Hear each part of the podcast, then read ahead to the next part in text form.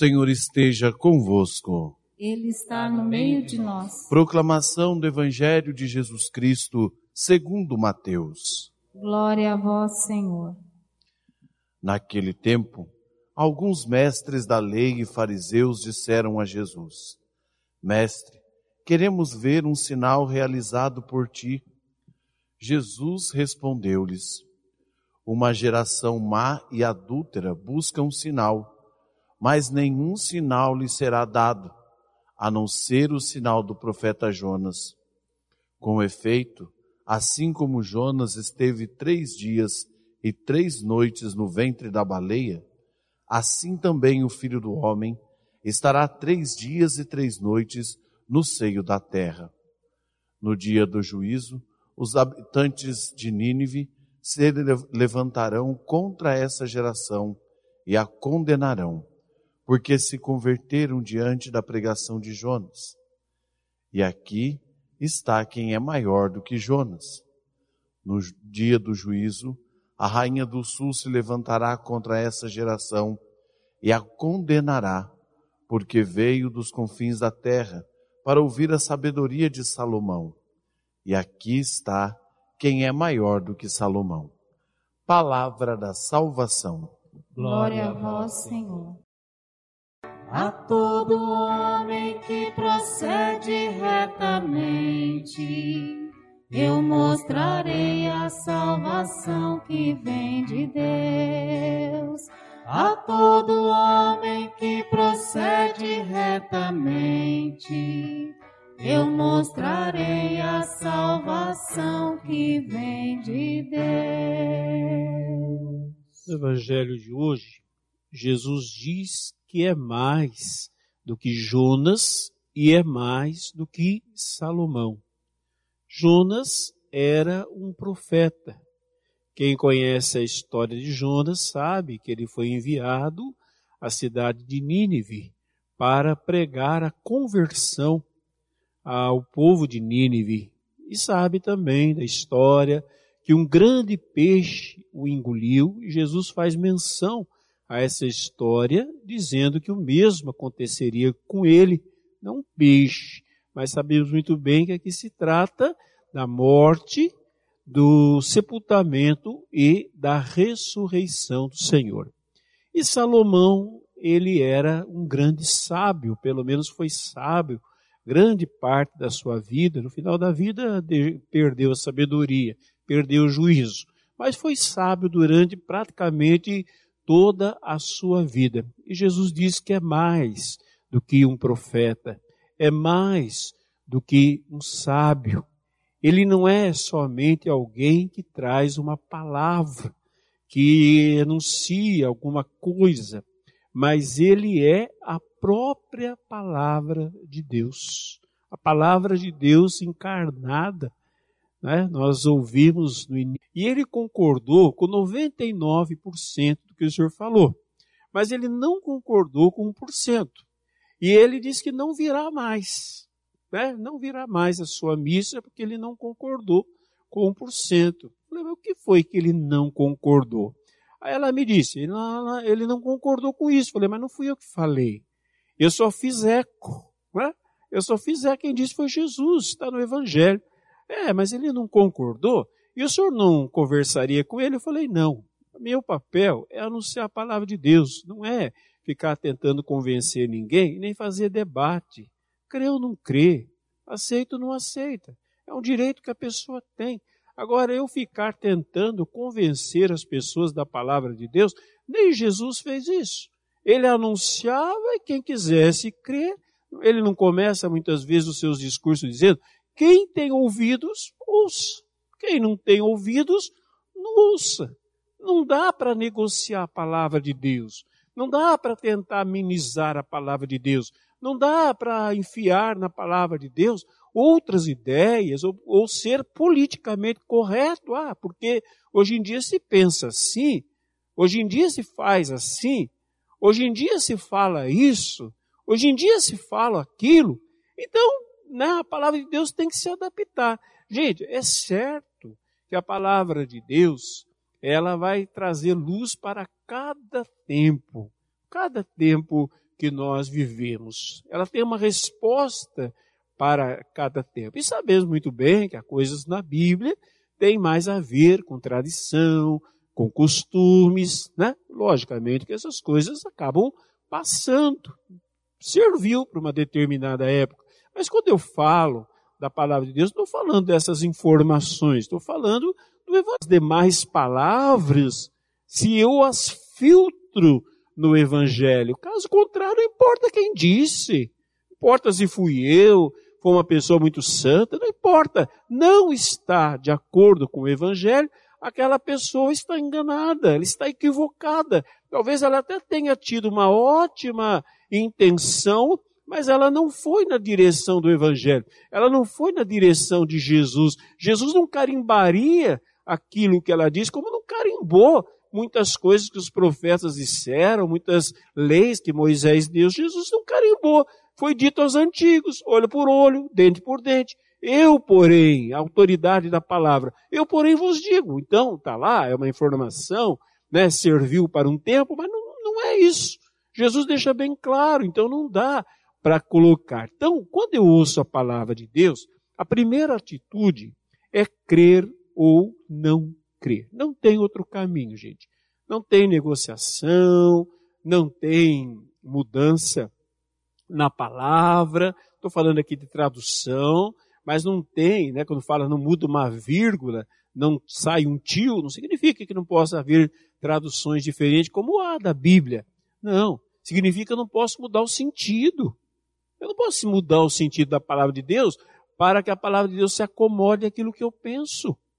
Para que a palavra de Deus, muitas vezes, ela até mesmo ela venha colaborar com aquilo que eu faço. Não posso. Pode mudar os tempos, mas a palavra de Deus não muda. Então, eu tenho que ser fiel à palavra. Eu creio ou não creio. Eu tenho direito de não crer. Lógico que eu tenho direito de não crer. Eu posso ouvir a palavra e posso não crer, é um direito, né? De, se eu crer, melhor. Mas eu não tenho direito de negociar a palavra de Deus. Ela é inegociável. Inegociável. Eu não tenho que ser simpático, eu não tenho que me fazer de bonzinho, eu não tenho que ser agradável, eu não tenho que ser aceito por todos e trair a palavra de Deus só porque a pessoa quer ouvir aquilo, não quer ouvir outra coisa. A palavra é a palavra. E a palavra mesmo fala que por hora é como uma uma espada que entra dentro da gente, né? E parece que vai cortando. Você já teve essa experiência de você ouvir a palavra? Parece que você recebeu um corte dentro de você, né? Uma divisão, né? Ou você crê ou você não crê, ou é você aceita aquilo, você não aceita. Por vezes a palavra o que ela faz? Ela nos expõe, ela nos deixa nus diante dela né? Não temos o que esconder, a não ser que a gente queira fazer de conta que não é com a gente. Às vezes acontece, né? Às vezes eu ouço a palavra de Deus, fico pensando, ah, é o fulano, é a fulana, né? Encaixa direitinho. A carapuça serve direitinho naquela ou naquela outra pessoa. Gente, se Deus quiser falar com outra pessoa, ele vai falar com outra pessoa. Ele não vai falar comigo a respeito de outra pessoa. Não é verdade? Não sei na pregação geral da palavra de Deus, mas quem vai falar é o Espírito Santo do coração. Mas ele não vai mandar que eu é, recado por mim. Ele vai falar diretamente ao coração daquela pessoa. Então eu creio ou não creio. É simples assim. Mas tem uma outra atitude que Jesus fala aqui, é, quando ele dá o exemplo de, de Jonas, da conversão. O que é conversão, gente? A palavra conversão vem de uma palavra grega, né? já falei diversas vezes sobre ela, metanous. Metanous ou metanoia. Meta significa no grego ultrapassar algo, ir além de algo.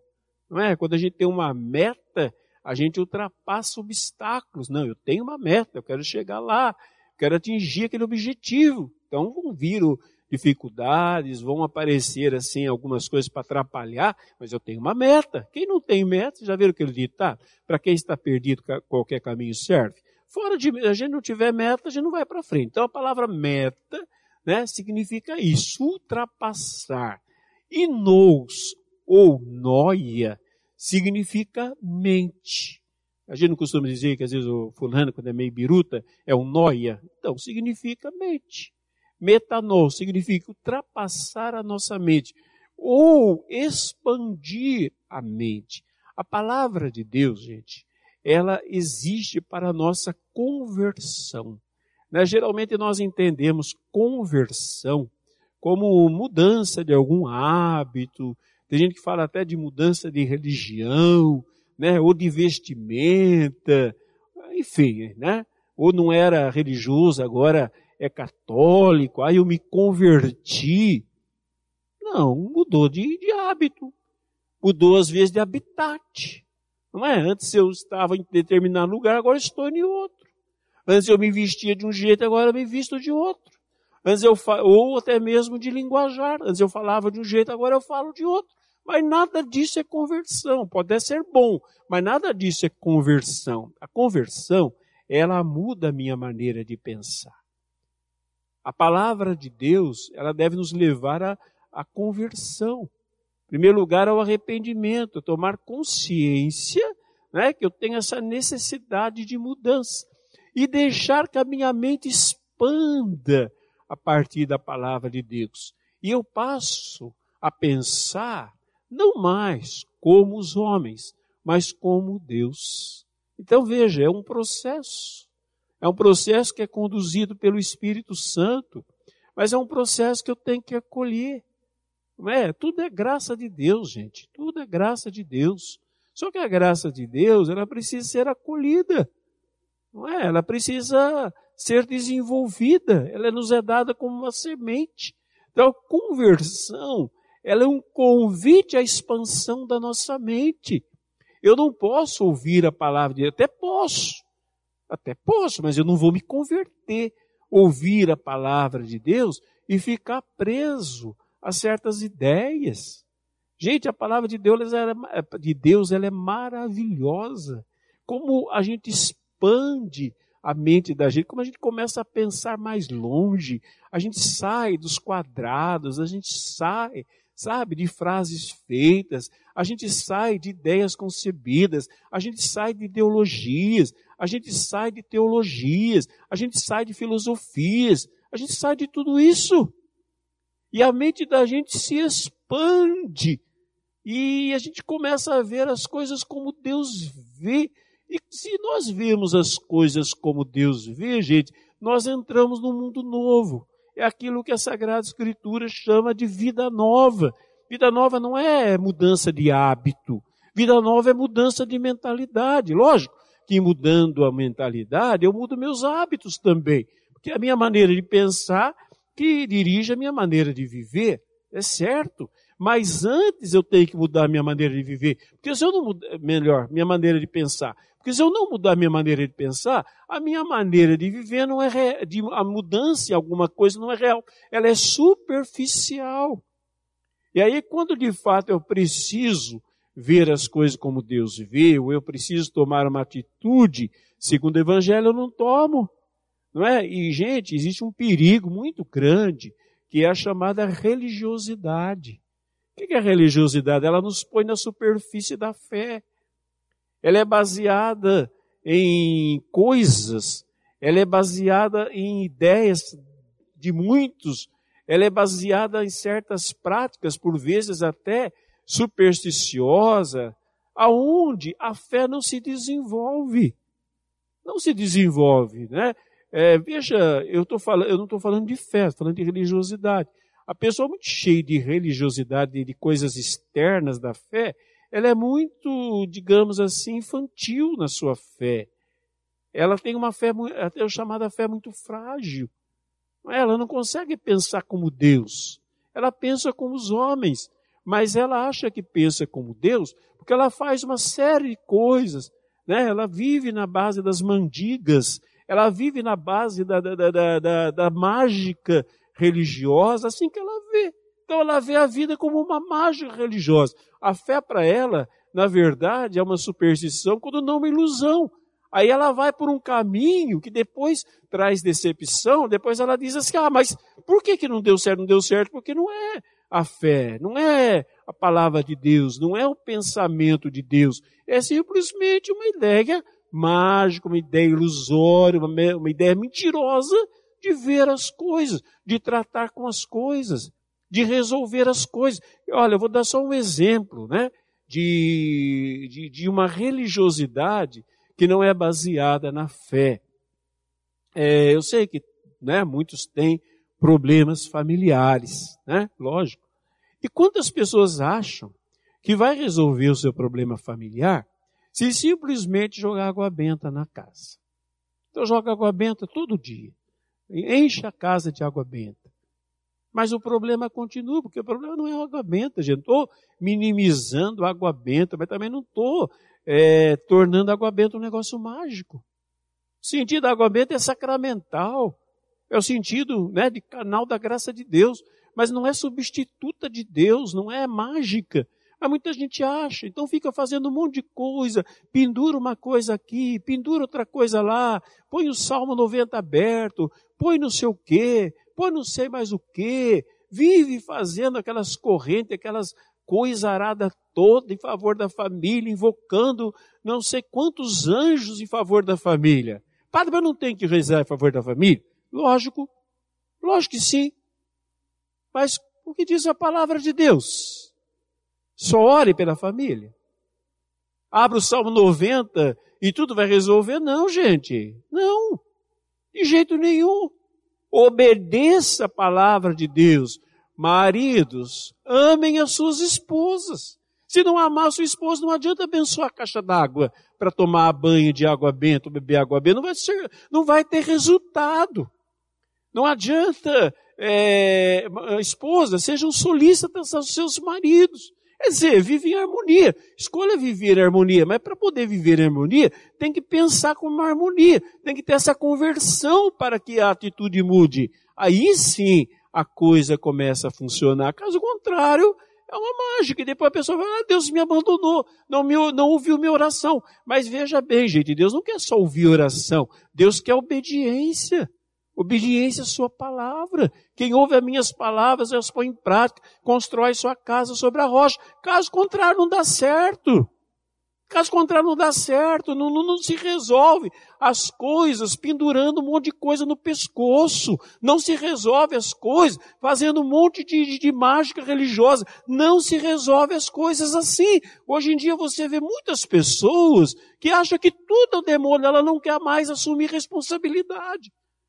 Ela não quer, ela quer uma oração de exorcismo, ela quer, ela quer uma oração poderosa, uma oração fantástica, mas ela não quer colocar a palavra de Deus em prática para que a partir da palavra a sua vida se transforme.